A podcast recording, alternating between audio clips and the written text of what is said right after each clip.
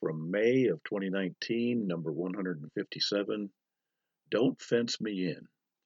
I found myself singing an old Cole Porter tune last week as I was repairing the fence around my property. It goes like this Oh, give me land under starry skies above, don't fence me in. It was kind of ironic because that is exactly what I was trying to do, namely, fence the cows in that will soon be in my pasture. We had some tremendous winds this spring, and there was more damage to the fence than in any year that I can remember. Trees had fallen directly on the fence in four different spots, and it certainly would not have discouraged cows from going over to the neighbors the way it was. After much chainsawing and repairing, the fence looks like it should scare them enough to stay home. My observation is that people don't seem to like fences any more than cows do. We seem to have been pushing the boundaries in life ever since the first humans pushed too far in the Garden of Eden. We like the notion of having complete freedom to do whatever we want and resist the necessity of appropriate boundaries in life. However, without these boundaries in our lives, we now not only do not feel secure, but can really get into a lot of trouble. Children, especially, need to know what the boundaries are in order to feel secure. They will push to see how far they can go before anybody cares enough to stop them if they don't know what those limits are. A couple months ago, when I was in Minnesota, my brother and sister and I had occasion to reminisce about this very subject. We recalled how our father, in particular, was very adept at giving us nice, clear, loving boundaries so that we could feel secure. We also were made aware that there would be consequences if we chose not to stay in bounds.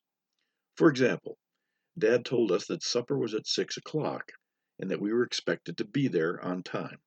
If we didn't want to do that, that was our decision, but the consequences would be that we would not eat anything that day, and then we would be grounded for two more weeks. He concluded by saying, If you find something that is worth that consequence, just go ahead. Another example is when I got my first BB gun at age seven.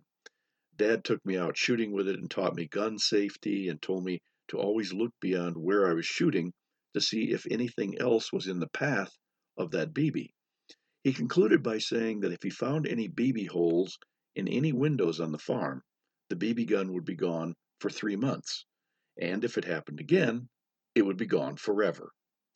There was not one part of me that thought that he would not follow through with this dire consequence of confiscating the gun because he always did what he said he was going to do. He said what he meant, and he meant what he said, but he always did it in a very calm, loving way. My brother told a good story about setting boundaries for their daughter when she was a teenager.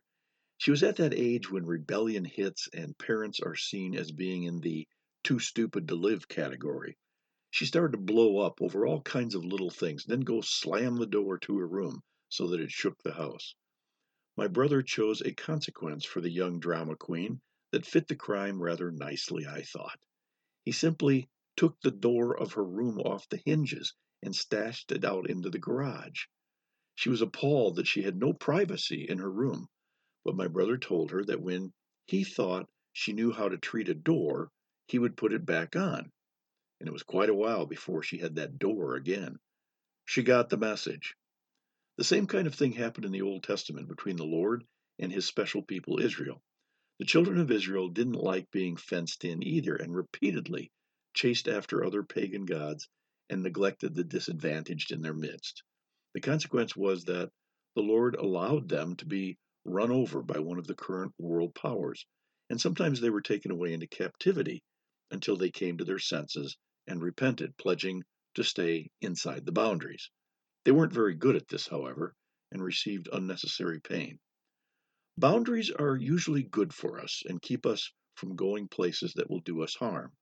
They also do give us a sense of security. So maybe I'll have to alter that old Cole Porter song and instead sing, Lord, fence me in. I need it.